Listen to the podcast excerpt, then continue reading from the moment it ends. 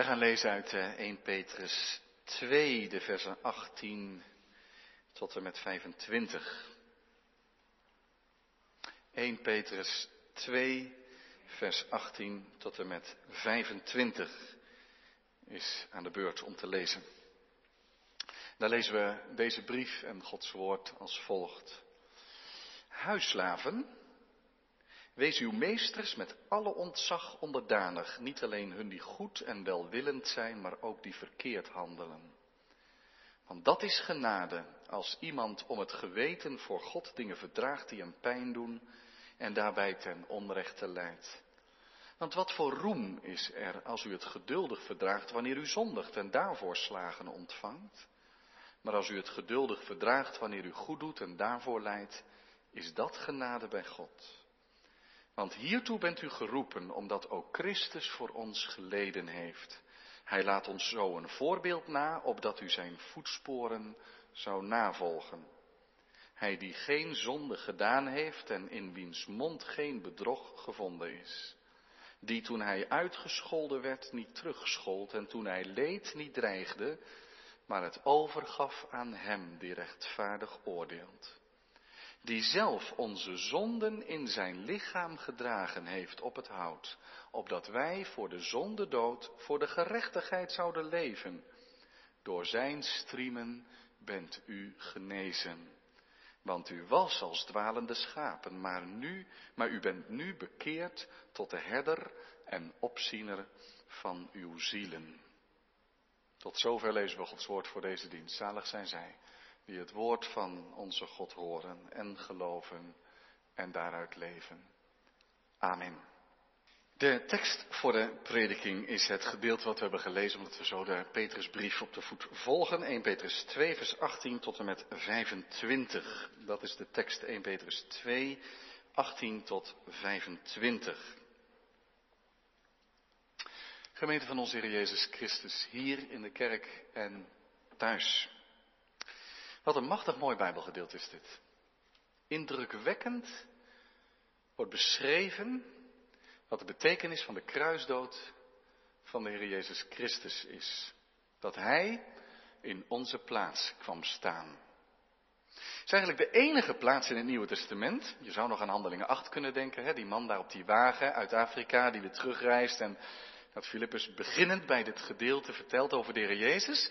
Maar verder is dit de enige plaats in het Nieuwe Testament waar zo duidelijk een verbinding wordt gemaakt tussen Jezaja 53 en het kruis van Christus. Er zijn wel zes verwijzingen achter elkaar naar Jezaja 53. Dus dat is al geweldig rijk dat uitgelegd wordt wat Christus deed in onze plaats.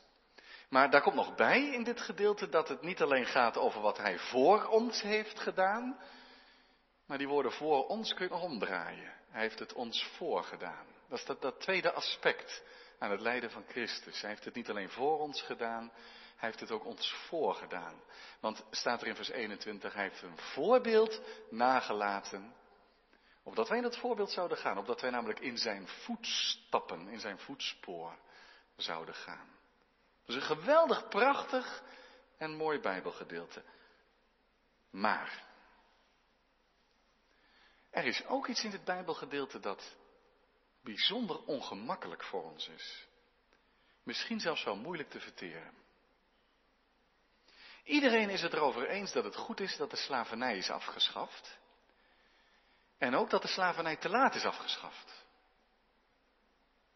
Wie het boek van Harriet Beecher Stowe gelezen heeft, de negerhut van hem Tom, Uncle Tom's Cabin, zou ook niet meer zo vertaald mogen worden vandaag, die komt onder de indruk van het geweldige kwaad dat een mens in de macht van een andere mens komt, uitgebuit kan worden, rechteloos wordt. Het is een kwaad. Het is een kwaad. Het mag niet bestaan onder Gods, in Gods wereld. Want hij heeft de mens geschapen in zijn beeld. Gelijkwaardig. En we zullen verschillende posities innemen, dat kan, maar met diep respect voor elkaar, met dienstbaarheid naar elkaar toe. Zie maar hoe de Heer dat wil in zijn koninkrijk. Het moest afgeschaft worden. En we weten dat in de tijd van het Nieuwe Testament slavernij erg gewoon was. Een vierde van heel de bevolking van het Romeinse Rijk was slaaf. Dat is veel. In de steden zal dat percentage tot aan 50% gekomen zijn. Kan zo zijn. Maar Petrus, en dat bedoel ik met dat ongemakkelijke en ook lastige, die roept de huisslaven op om onderdanig te zijn. Om het maar te laten gebeuren.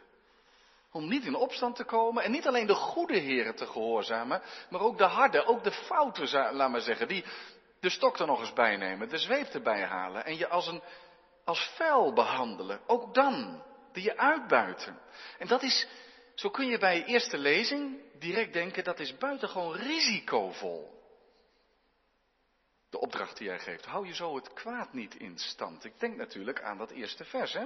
vers 18. Huisslaven, wees uw meesters met alle ontzag onderdanig. En dan niet alleen die goed en welwillend zijn, maar ook die verkeerd handelen. Je zult je afvragen als stichting, of sorry, organisatie Gerud dit als motto had genomen, wat er dan van het werk terecht was gekomen. Moet je niet mensen uit die positie van onrecht vandaan halen. We moeten onze stem laten horen. We moeten protesteren. Want God is een God van recht. En al die uitbuiting moet aan de kant. Is er niet de legitieme opstand? Op zijn minst het proces. Het protest, sorry. We zullen dus zeer zorgvuldig naar dit Bijbelgedeelte moeten kijken. Om Petrus goed te begrijpen. En ook naar de kern van dit Bijbelgedeelte te komen. Waarom Petrus nou, als hij gaat schrijven over dat christelijke leven, hoe dat gestalte krijgt, waarom hij dat nou zo voor zich ziet. Waarom hij dit aanbeveelt. Huislaven, als je Jezus Christus wil volgen, kijk dan vooral naar hoe hij het onrecht verdroeg. Het thema voor de preek is dus in het voetspoor van Christus.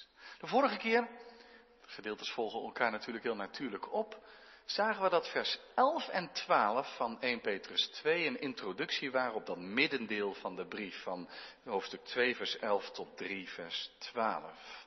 Waar, wij noemen dat wel huistafels. Dat komt een beetje uit het Duits, huistafel, Denk aan de tafels van de geboden, huistafels. Dus je zou kunnen zeggen een huishoudcode. Wat betekent het nou om als christen in het dagdagelijks te leven met je meest nabije relaties te leven? Hoe ziet dat er dan uit? En, eh, hoofdstuk 2, vers 11 en 12 werd de toon gezet dat je je levenswandel onder niet-gelovigen goed moet houden. En goed niet in de zin van dat je zelf weet dat het goed is, maar dat je daarmee ook probeert de brug te slaan naar mensen die totaal niet geloven om je heen. En, en daarmee uitnodigend, wervend leeft. Dus je bekommert je erover dat je leven ook in, in zekere zin inzichtelijk is. Dat een ander het kan zien en zeggen, ja, ik, ik volg dat zelf weliswaar niet, maar het, het trekt aan. Dat is wel echt het goede leven. En daar is Petrus mee bezig. Van hoe kun je die brug slaan, terwijl als dat niet lukt, je ook dat niet aan hoeft te trekken, want er zal lijden en vervolging zijn, maar toch hou je levenswandel onder de niet-gelovigen goed. En dan gaat hij nadat hij dat ook heeft toegepast op de verhouding van christen en samenleving, in het bijzonder de overheid, in vers 13 tot en met 17, daarna gaat hij verschillende categorieën bespreken, namelijk van huisslaven, hoofdstuk 2, vers 8 tot 25. Dan stelt hij de houding van vrouwen aan de orde, hoofdstuk 3, vers 1 tot 6. En van mannen, hoofdstuk 3, vers 7, om dan weer uit te komen bij allen, vers 8 tot en met 12. Is dat zomaar een willekeurige greep? Nee. Petrus sloot nauw aan bij een behoorlijk bekend gebruik in die dagen. Er zijn velen die dat uitgevogeld hebben, allemaal bij de niet-christelijke grote filosofen en schrijvers, maar die besteden allemaal aandacht aan dat soort huishoudcodes. Huishoud niet in de zin van een huishouding. Hoe, hoe werkt dat? Hoe gaan die met elkaar om? Wat zijn de verhoudingen? Plato schreef erover, Aristoteles, Seneca, Plutarchus en meer. Dus Petrus staat in die zin in een bepaalde traditie. En algemeen was de gedachte, ik heb het dus nu niet even over Petrus, maar over die, laten we zeggen, heidense auteurs. Dat er een door de goden gegeven orde achter zat. Die heel belangrijk was, waarbij de man het hoofd van het gezin was, dan wel samen met de vrouw, maar de toch die hem onderdanig is. En ver daaronder de slaaf, die ook nog wel in verschillende categorieën had, maar die vooral geen eigen baas was. Die had geen rechten, die kon niet voor zich opkomen, die was zeg maar werktuig met ademhaling, om maar even plat te zeggen. Maar sommigen schreven er zo over. En deze heidense auteurs, die besteden er dan wel aandacht aan dat je goed met ze moest omgaan. Maar tegelijk moest je die orde in stand houden, want die orde was een door de goden gegeven orde. Als je slaven opeens behandelde als vrijen, dan zou de welvaart van heel de samenleving in het geding kunnen zijn. Dus je moest vooral die orde in stand houden, ieder op zijn eigen positie. Nu, als je dat zo hoort, kun je bij jezelf denken, nou Petrus, wat heb je daar nou voor boodschap aan? Je hebt toch het evangelie van Jezus Christus, dan moet je een tegengeluid laten horen en dat doet hij ook. En toch sluit hij daarbij aan, omdat hij bezig is met die vraag, hoe kunnen christenen nou in deze tijd, in deze omstandigheden, zonder dat er christelijke politieke partijen zijn, want de christenen waren machteloos, veel gemeentes bestonden uit slaven, ze konden zich niet organiseren in vakbonden of wat dan ook. Dus de vraag is, hoe kun je nou als christen in deze omstandigheden, in deze tijd, dat Jezus nog niet is teruggekomen, dat we de orde niet zomaar veranderen kunnen, hoe kun je dan christelijk leven en anderen voor Jezus winnen. Zoals hoofdstuk 3, vers 1. We zullen dat volgende week uh, of twee weken wel zien. Maar staat dat vrouwen zonder. Dat, dat door de levenswandel van de vrouwen zonder woorden mensen voor Jezus gewonnen worden. Daar is Petrus dus mee bezig. Hoe kun je als christen zo leven dat het koninkrijk van God gediend wordt? En dan weet Petrus, en dat schrijft hij ook, dat voor wie gelooft in Jezus Christus, of je nou een hele rijke figuur bent, die de mooiste huis van de stad bezit, of je bent de laagste slaaf, die uitgebuit wordt door een of andere harde meester, dat het voor Jezus Christus niet uitmaakt dat als je zijn genade ontvangt, dan is er in Christus geen man, geen vrouw, zegt Paulus dan ergens. Dan is er geen slaaf en geen vrije. Dan kom je in de kerk en daar zit de slaaf naast, eh, niet eens op anderhalve meter, maar naast die, die, die belangrijke meneer uit de stad. En eh, dat was wel even wennen. Maar ja, als je allemaal buigt voor Jezus Christus, dan maakt dat niet uit. Dan is iedereen gelijk. En hij maakt ook onderscheid, want slaven werden nooit afzonderlijk aangesproken, maar Petrus spreekt ze rechtstreeks aan, wat dus erg ongebruikelijk was. En hij begint met hen omdat juist zij in hun positie mogen weten dat Jezus Christus juist in hun schoenen is komen staan. Want hij heeft zijn heerlijkheid afgelegd en heeft de gestalte van een dienstknecht, van een slaaf aangenomen. Hij heeft onrecht verdragen. Hij is uitgescholden. Hij is verraden. Hij is verlogend. Ze hebben hem onrecht, het diepste onrecht aangedaan. Als er één groep is die zich in Jezus Christus kan herkennen, dan is het met name die groep slaven. En sommigen zeggen wel, het gaat hier dus uiteindelijk niet alleen om slaven. Die worden aangesproken, ja, het gaat om hun. Maar heel veel vrije christenen zullen zich er ook in herkend hebben. Dan ben je wel vrij. Maar als je uitgelachen wordt en gelasterd wordt omdat je christen bent geworden, dan ben je status ook kwijt, je positie in de samenleving. En begon je al te lijken op die positie van die slaven.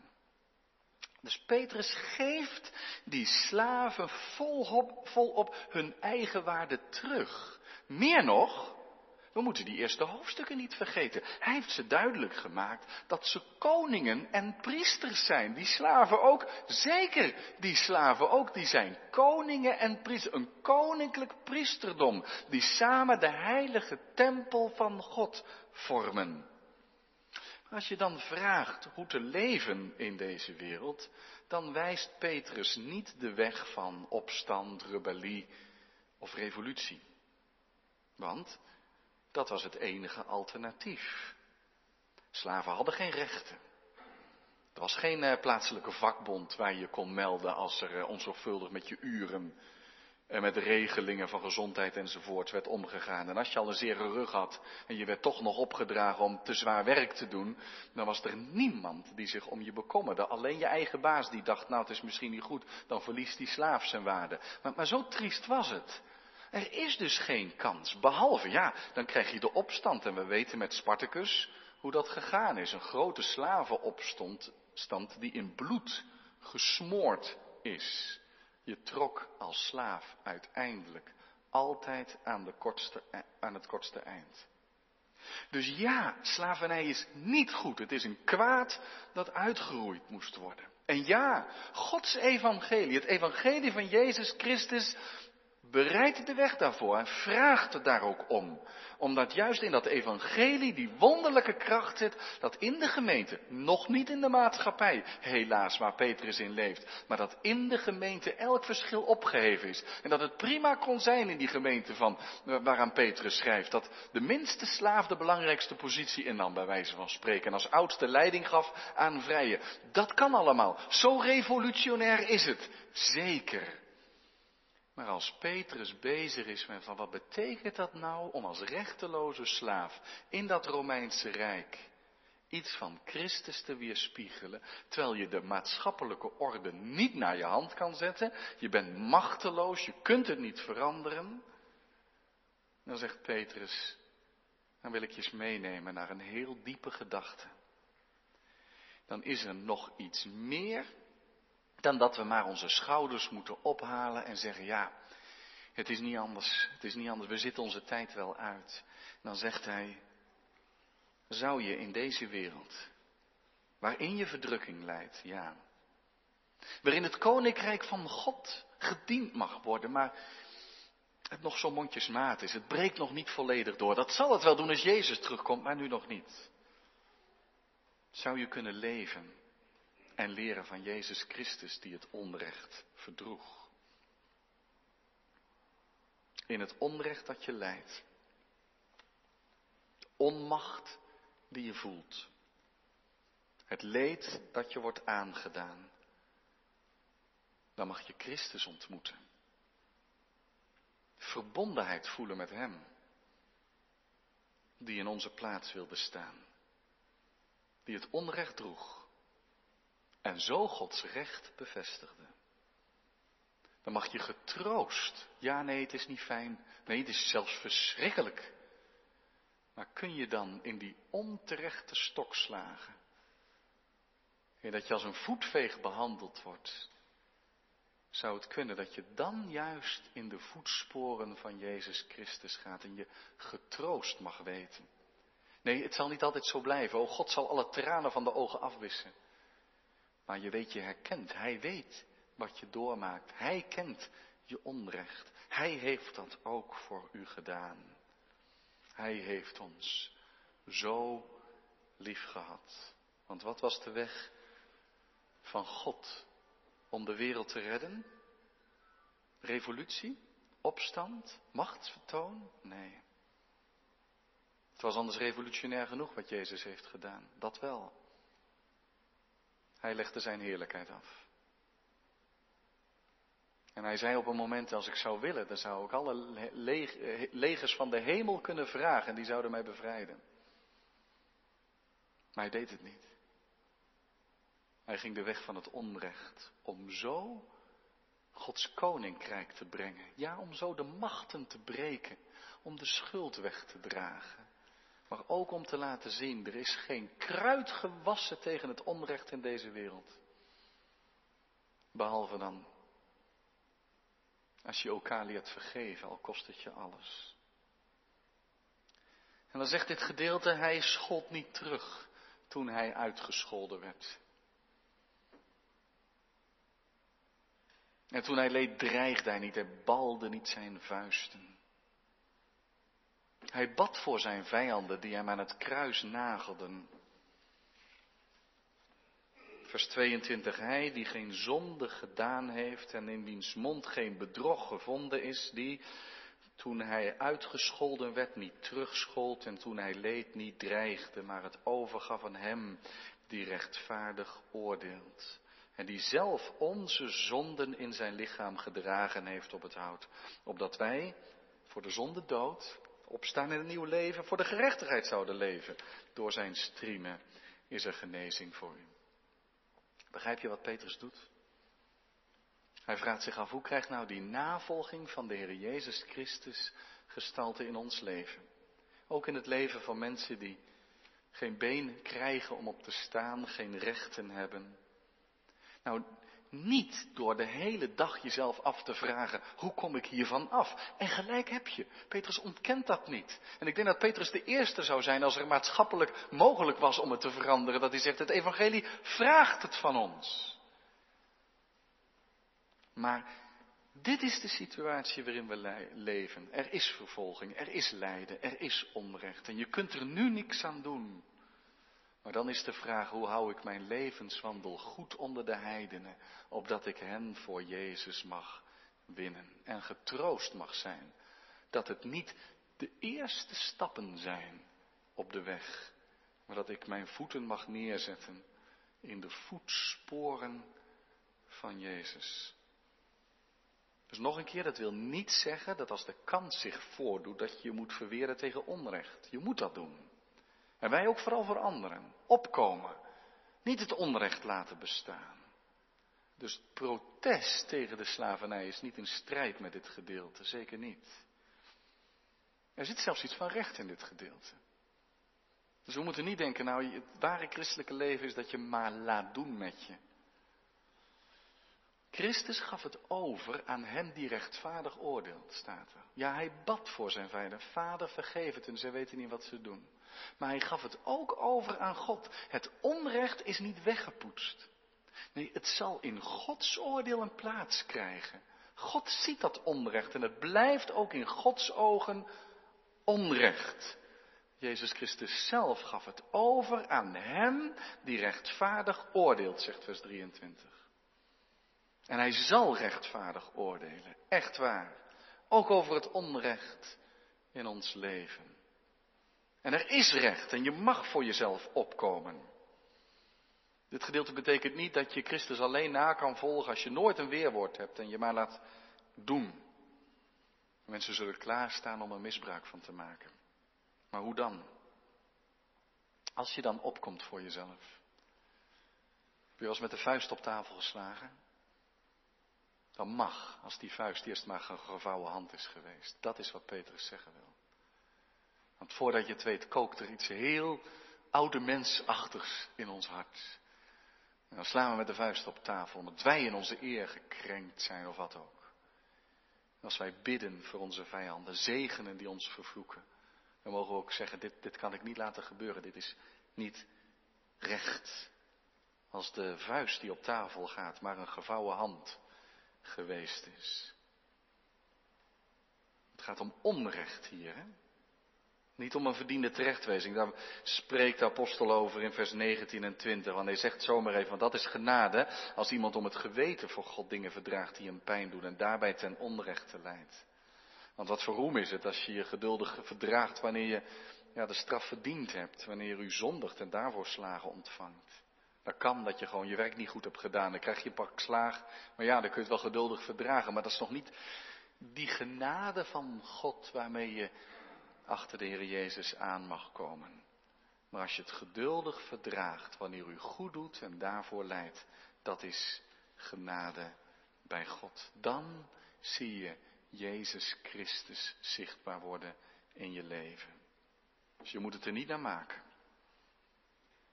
Maar als je onrecht ondergaat, zie dan op Christus. Ben je totaal machteloos? Het gaat niet alleen om slaven nu, hè? Het kan wel over ons leven gaan. Dat je gebruikt wordt voor het een of het ander.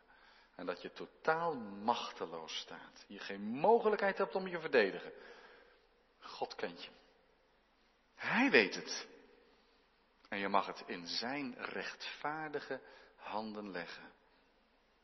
Je hoeft niet in wraak te leven, alsof het enige wat telt is dat je hier voor je eigen recht moet zorgen. En zo mag je, zo komen we bij die kerntekst, vers 21, Christus volgen. Zijn voorbeeld, hypogrammon staat er. Een heel mooi beeld. Want een hypogrammon is een voorbeeldschrijfletter. Dus ik weet niet of je dat nog eh, kan herinneren. Toen je zelf schrijven leerde, dan stond daar zo'n beetje grote letter op papier. En dat begon niet zelf, maar eerst moest je hem precies over die letter heen. Om een beetje aan te voelen hoe dat ging. Dat is een hypogrammon. Dat is een voorbeeld. Dus uh, het is nog moeilijk, maar heel nauwkeurig volg je van die lastige letter, volg je de lijntjes. Nou, dat is Christus voorbeeld navolgen. Dat is in je leven voortdurend naar Christus kijken, zeggen, hoe was hij nou? En hoe kan ik dat lijntje volgen? Hoe kan ik die lijn van Christus volgen, die niet altijd maar met zich liet doen, die mensen terecht kon wijzen? Maar die op een beslissende momenten wist wanneer hij de liefde van God moest laten zien. En die heeft hij laten zien tot het bittere einde aan toe. En zo, en dan zie je dat beeld wat verspringen van die voorbeeldschrijfletter, de hypogrammon, naar dat je in zijn voetspoor mag gaan. Nou, dat is ook een heel begrijpelijk beeld in, in deze tijden van de laatste sneeuwdag, zeg maar. Dat net in vers gevallen sneeuw iemand hè, ergens gaat en dan zie je zo die voetsporen staan. En uh, ja, ik deed dat vroeger wel. En uh, soms vind ik dat nog wel eens leuk. Je kunt natuurlijk een nieuw voetspoor maken, maar het is eigenlijk wel handig als je ook dat spoor volgt om precies je voeten in de voorgevormde voeten te zetten. En als kind is dat heel leuk, want dan heb je ruimte zat. En als je voeten maar de helft van die grote stappen die je vader misschien wel gezet heeft. En dan merk je, wat een grote stappen zet hij.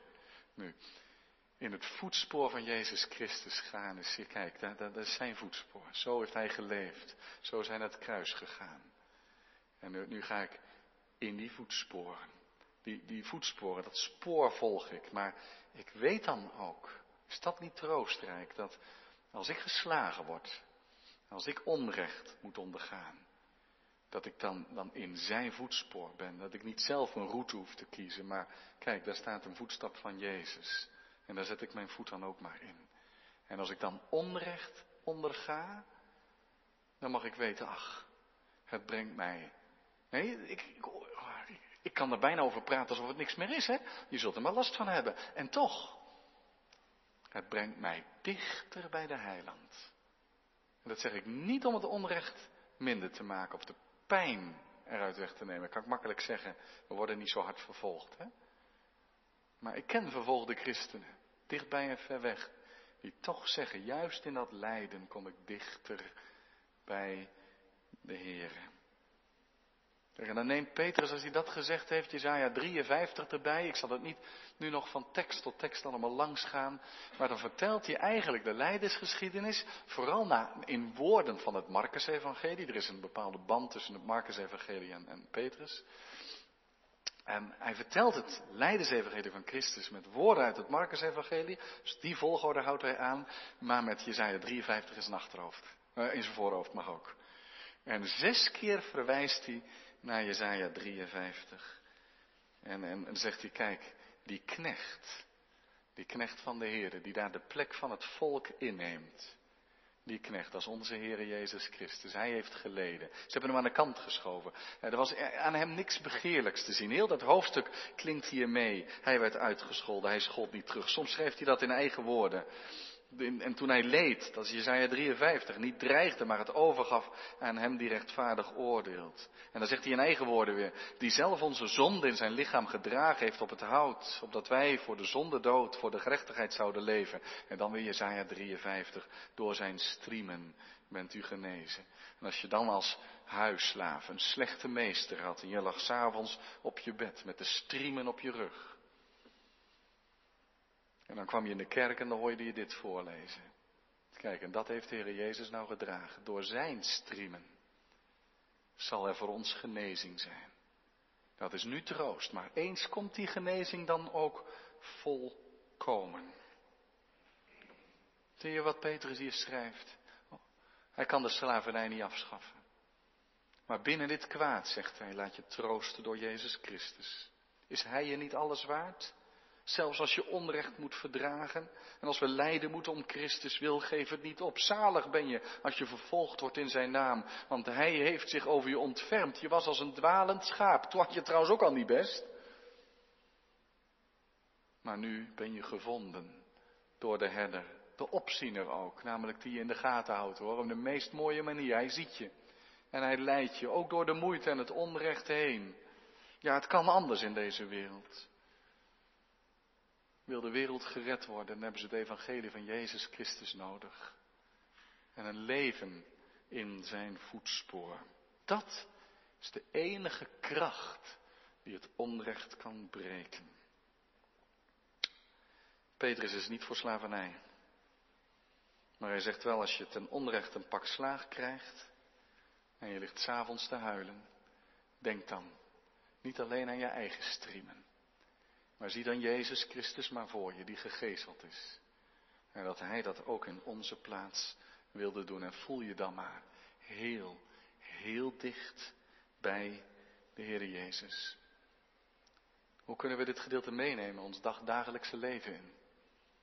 Die hypogrammon van Christus schrijven, veel nadenken over zijn leven, zijn onderwijs, zijn daden en ook de komende tijd. We zijn de lijdenstijd ingegaan, zijn lijden.